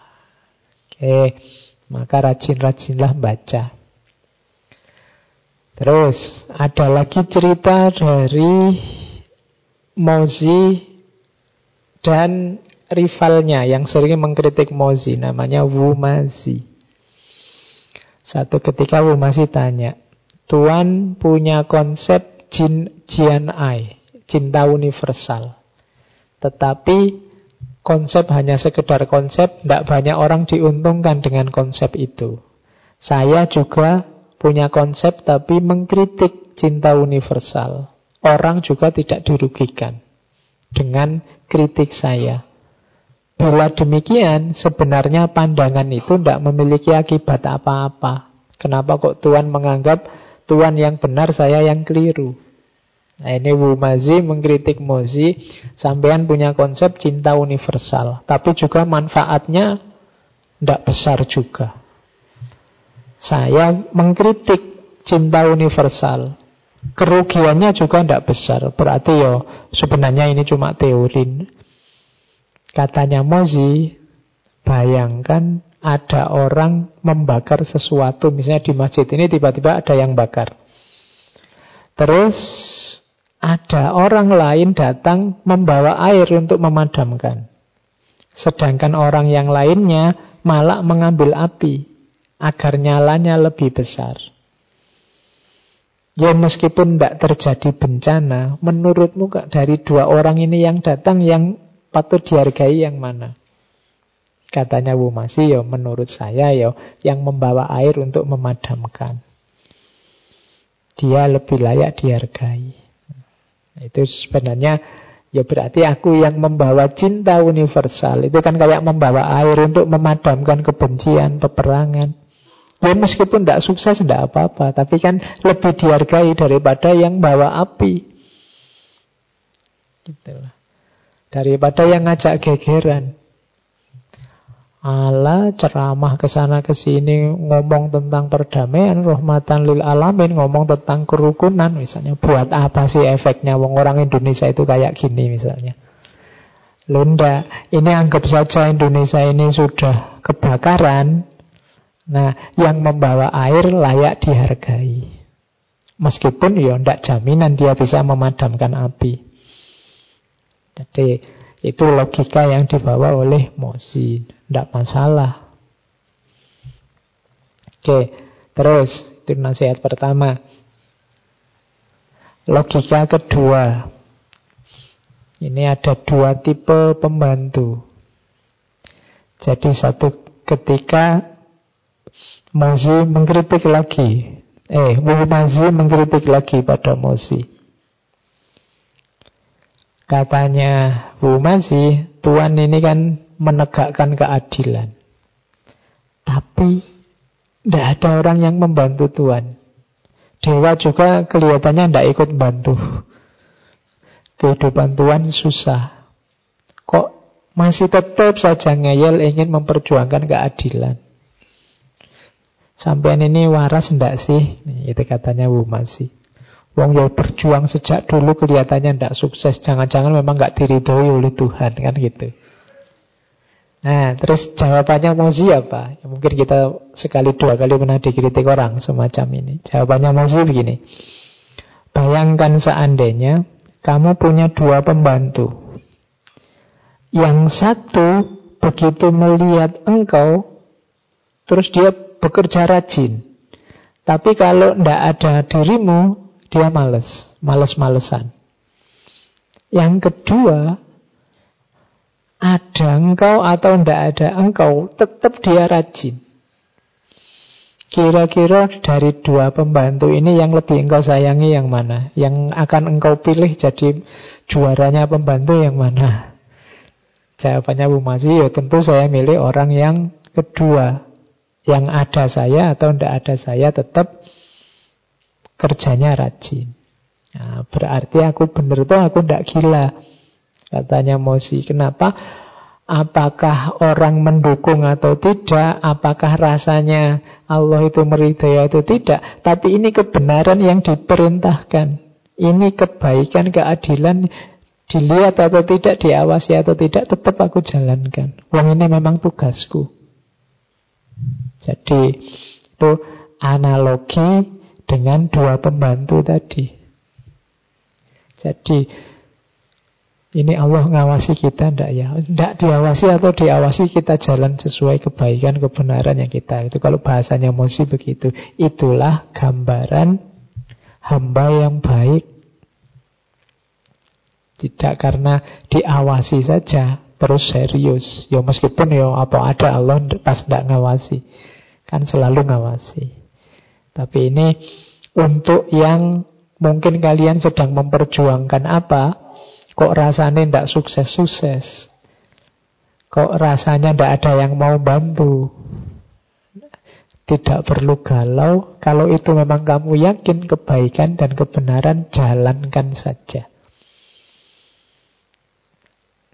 Logikanya seperti dua pembantu tadi. Diawasi atau tidak diawasi ya tetap dijalankan.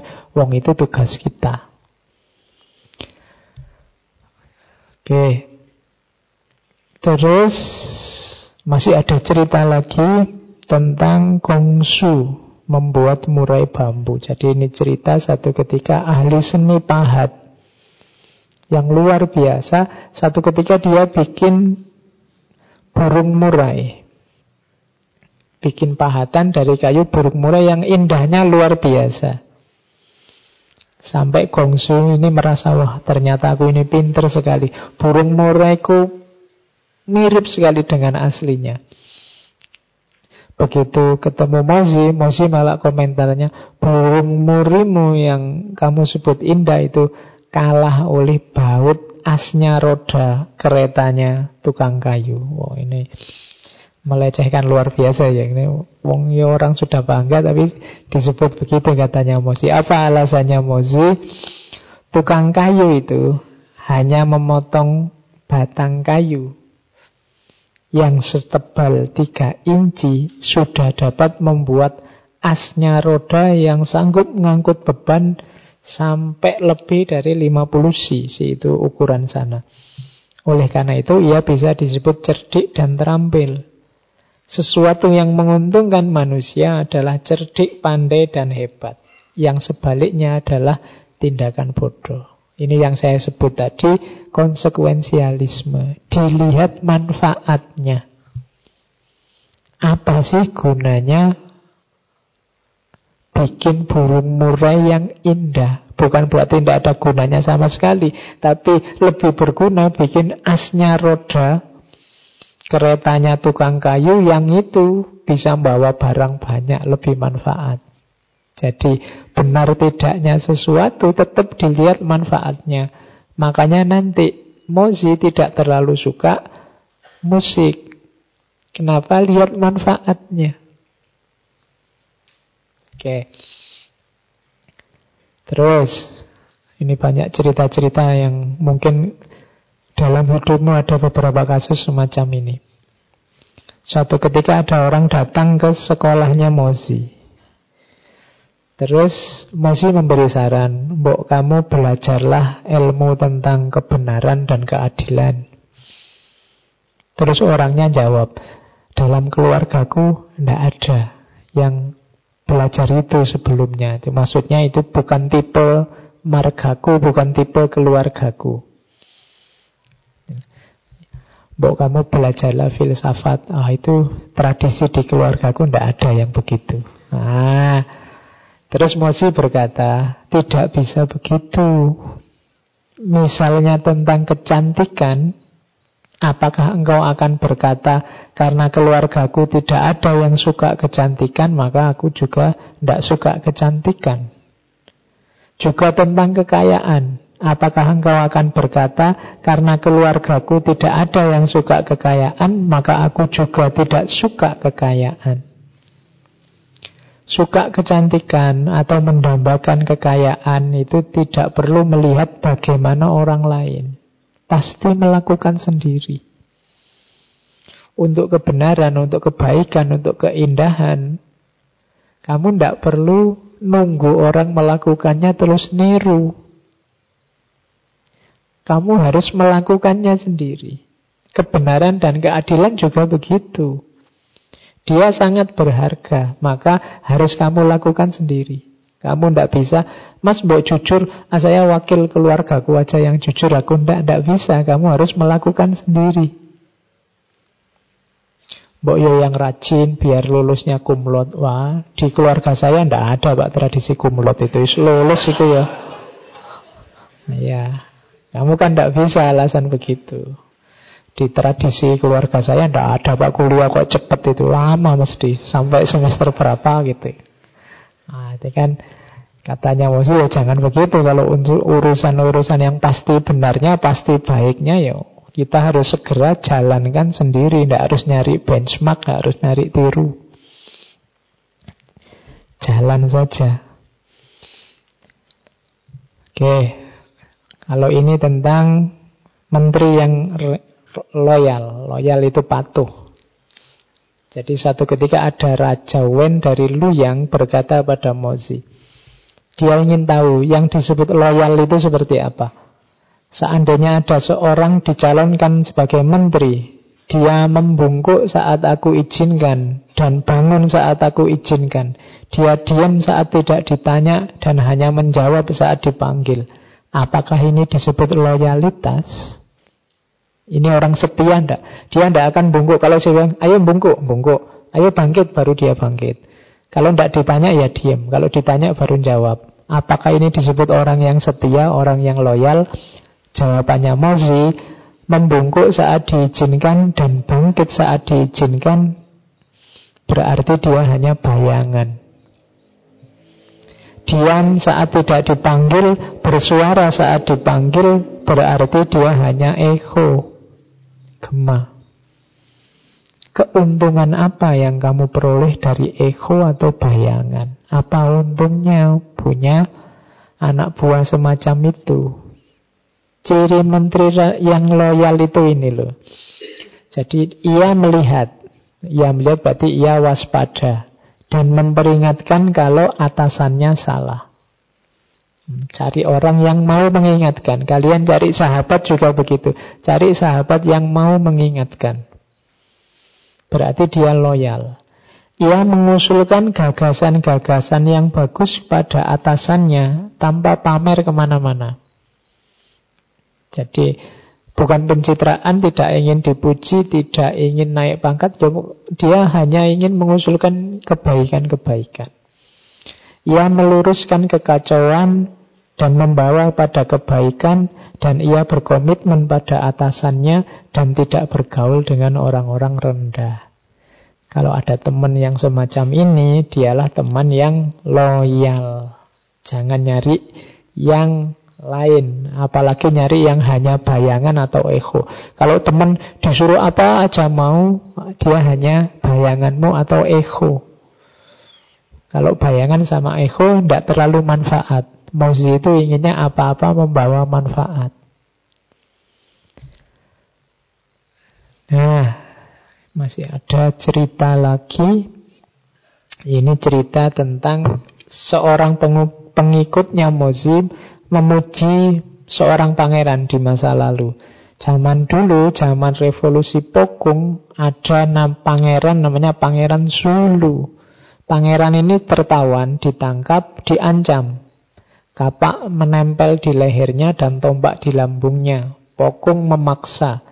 Jadilah penguasa, maka kamu tetap hidup. Kalau menolak, maka kamu mati. Jadi ini tawanan yang dipaksa untuk jadi penguasa. Tapi Pangeran Zulu menjawab, engkau menghinaku, engkau membunuh orang tuaku, dan kini engkau merayu aku untuk jadi penguasa wilayah Chu. Aku tidak akan menerima meskipun seluruh kerajaan apalagi hanya wilayah Chu. Dia pun lalu dieksekusi. Katanya pengikutnya Mozi tadi, bukankah orang ini mengagumkan? Ditawari jadi pemimpin, jadi raja, ditolak. Karena sebelumnya yang menyerang tempatnya sudah membunuh orang tuanya, menjajah.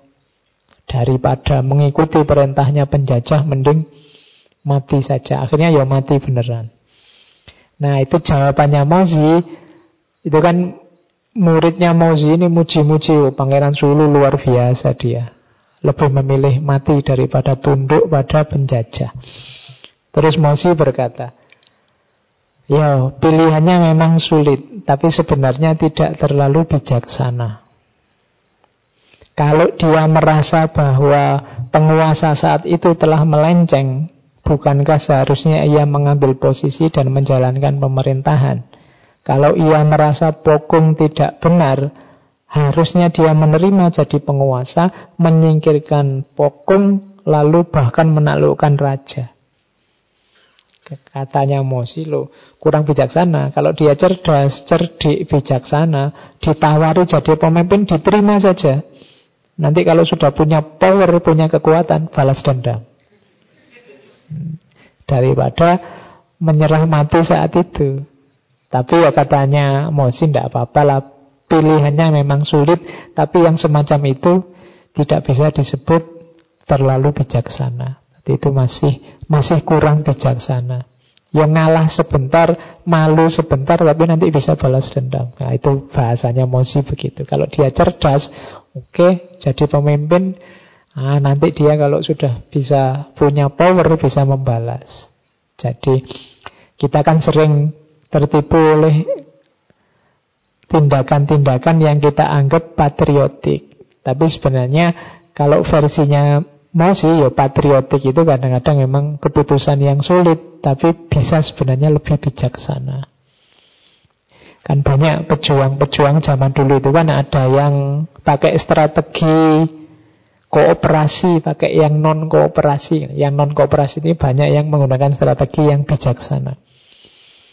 Jadi milih, oke, okay, sementara ngalah sebentar berunding, tapi nanti kita akhirnya bisa menang. Oke, okay, masih ada. Kalau ini tentang keberanian. Satu ketika Mozi berkata kepada temannya. Temannya ini seorang prajurit. Aku dengar engkau menyukai keberanian. Jawabannya temannya, ya. Di mana pun ku dengar ada seorang pemberani, aku akan mendatanginya, menantangnya, dan biasanya aku dapat membunuhnya. Oke, jadi ini orang berani, penggemar keberanian. Maka aku jago, berani, didatangi, ditantang, diuji, terus terakhir dibunuh. Terus Mozu berkata, di seluruh dunia ini orang yang mendukung apa yang ia sukai dan menghancurkan apa yang ia benci. Ketika engkau mendengar ada seorang pemberani, engkau mendatanginya lalu membunuhnya, sebenarnya ini tidak bisa disebut menyukai keberanian, tapi sebaliknya membenci keberanian. Ini sebenarnya kalau dikontekskan dalam hidup kita hari ini, kan kita sering begitu. Saya suka filsafat. Kemudian begitu ada temanmu kok juga belajar filsafat juga, terus kamu uji, saya tak uji nih sampai level mana filsafatmu. Nah, sampai kamu aja debat sampai dia kalah. Ke mana-mana begitu. Itu. Kalau versinya masih sebenarnya kamu tidak cinta filsafat kalau kayak gitu namanya. Kamu sedang benci filsafat. Saya suka ilmu agama, saya suka fikih, saya suka ini kan biasanya orang begitu. Tapi terus tidak rela ada orang lain yang punya kegemaran yang sama atau punya minat yang sama atau punya kemampuan yang sama. Pokoknya yang harus cocok itu aku atau ustadku atau guruku atau kelompokku. Yang beda coba ditantang, coba dijajaki. Gurunya siapa, anunya siapa, terus diuji. Nah, itu sama kayak ceritanya Musi ini sebenarnya engkau tidak mencintai tapi sedang membenci. Kamu tidak menghargai tapi sedang membenci. Oke. Oh ini kalimat dari Mozi yang menunjukkan beliau tidak terlalu suka musik karena manfaatnya. Now let us try sounding the great bell. Sekarang coba bunyikan belnya. Striking the rolling drum, pukullah drumnya, petiklah siternya, tiuplah serulingnya. And waving the scythe and axe in the warden. Terus yang membawa tombak, membawa perisai menari. Does this do anything to rescue the world from chaos and restore it to order? Apakah bermain musik sambil nari-nari itu ada manfaatnya untuk menyelamatkan dunia dari kekacauan dan mengembalikannya tertib? Menurutku kok ya tidak. Jadi dia lihat manfaatnya. Ngapain pakai nari-nari, joget-joget, pakai nyanyi-nyanyi. Manfaatnya apa? Kan bahasa kasar gitu. Makanya dia agak mengkritik musik. I have living so. Menurutku kok tidak begitu. Oke, ini sebenarnya mau bilang bahwa musik itu tidak elementer dalam hidup kita. Kan mungkin dia mau bilang begitu. Ada yang lebih asasi. Oke, kalau ini debatable, silahkan nanti buka lagi sesi-sesi tentang seni, tentang musik, dan segala dayanya. Nah, ini juga quote yang terkenal ini semacam menunjukkan tugas kita. Apa sih kehendaknya Tuhan? Kok ada kaya, ada miskin, ada sukses, ada gagal? Heaven desires, langit menginginkan bahwa orang-orang yang kuat, men those who have the strength will work for others, akan bekerja membantu orang lain dengan kekuatannya. Those who understand the way will teach other. Orang-orang yang punya pemahaman tentang kebenaran, tentang jalan kebenaran, akan mengajar orang lain. And those who possess wealth will share it with others. Dan orang-orang yang memiliki kekayaan berbagi dengan yang lain. Ini maksudnya kelebihan apa pun yang kita miliki, di balik itu ada amanat dari langit Ada pesan dari Tuhan. Kalau engkau diberi kelebihan kekuatan, berarti pesannya adalah bantulah orang lain dengan kekuatanmu. Kalau engkau diberi kelebihan ilmu, bantulah orang lain dengan mengajar. Kalau engkau diberi kelebihan kekayaan, bantulah orang lain dengan berbagi. Jadi setiap kelebihan di balik itu ada tanggung jawab. Kalian harus mencarinya. Saya tidak punya kelebihan apa-apa, Pak. Pasti punya. Pasti ada. Tidak ada orang yang tidak berharga. Kalian sebenarnya tiga-tiganya punya. Kekuatan punya, pemahaman punya, kekayaan punya. Meskipun tidak terlalu banyak, tapi kan punya. Silahkan berbagi, silahkan mengajar ke orang yang terjangkau dan Bantu orang lain dengan kekuatanmu. Itu amanat dari langit, amanat dari Tuhan. Besok kita ditanya juga ini. Kita akan dihisap Kalian dianugerahi ilmu, kamu gunakan apa ilmumu? Dianugerahi kekayaan, kamu gunakan apa kekayaanmu? Dianugerahi kekuatan, diapain kekuatannya? Oke, ada quote-quote untuk menyelesaikan sesuatu, apa pun itu, seseorang harus memiliki standar. Tidak ada sesuatu pun yang bisa diselesaikan tanpa standar. Ini kalimat dari Mosi. Kalian bisa sukses kalau punya standar. Saya ingin hidup saya sukses, Pak. Nah, sekarang kamu harus membuat standar. Apa standarnya hidupmu sudah sukses apa belum? Saya ingin bahagia Pak Apa standarnya kamu sudah bahagia apa belum hmm. Jadi Sukses atau tidaknya hidupmu Bahagia atau tidaknya hidupmu Sebenarnya tergantung standar yang kamu bikin. Kamu bisa bahagia saat ini juga. Kamu bisa sukses itu sekarang juga. Tidak usah nunggu masa depan. Kuncinya di mana? Standar yang kamu bikin. Menurut saya Pak, saya sudah sukses kalau saya bisa sehari makan tiga kali, entah dari mana sumber keuangannya, pokoknya terus. Oh, itu kan kamu berarti kalau standarmu hanya itu, sekarang kamu sudah sukses gitu Saya bahagia Pak kalau ah, bikin standar yang tidak menyulitkanmu. Maka kamu bahagia sekarang, tidak usah nunggu besok.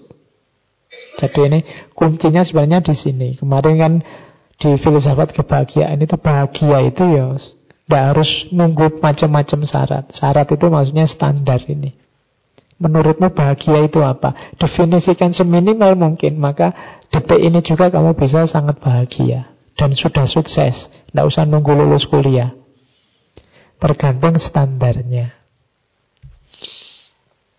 Oke, kalau ini tentang kritik, siapa pun yang mengkritik orang lain harus memiliki sesuatu untuk menggantinya. Kritik tanpa saran adalah seperti upaya menghentikan banjir dengan banjir dan memadamkan api dengan api. Pasti tidak berharga. Jadi kritik harus gandeng dengan solusi. Kalau hanya kritik saja, itu berarti hanya ngajak debat dan tawuran.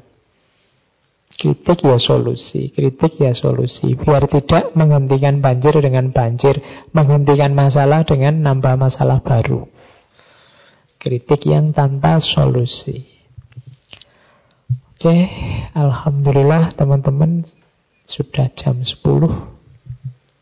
Sesi untuk Mozi kita akhiri di sini. Jalan-jalan ke Tiongkoknya saya kira sudah kita pulang lagi ke Indonesia. Bulan depan ini banyak pesanan. Oke, kita ambil tokoh-tokoh nasional ya lagi. Sudah lama kita tidak membahas tokoh-tokoh nasional. Uh, pendidikan. Minggu depan kita ambil tokoh-tokoh pendidikan Uh, yang klasik dulu ya, yang lama-lama dulu ya kita ambil zaman Kita ambil yang pertama Mbah Kiai Haji Ahmad Dahlan. Yang kedua Mbah Kiai Haji Hasim Ash'ari. Yang ketiga yang perempuan ya. Ibu Dewi Sartika. Yang terakhir Sopo? Bapak kita ya Ki Hajar Dewantoro. Jadi minggu depan kita bahas filsafat pendidikan masing-masing punya ciri khasnya sendiri. Mbah Kiai Haji Ahmad Dahlan Mbah Kiai Haji Hasim Asyari Ibu Hajah Dewi Sartika dan Ki Hajar Dewantoro. Yeah. Saya kira itu. Insya Allah kita ketemu lagi bulan depan dengan tema pendidikan. Semoga tidak ada halangan bisa lancar. Kurang lebihnya mohon maaf. Wallahul muwafiq Wallahu alam bisawab Wassalamualaikum warahmatullahi wabarakatuh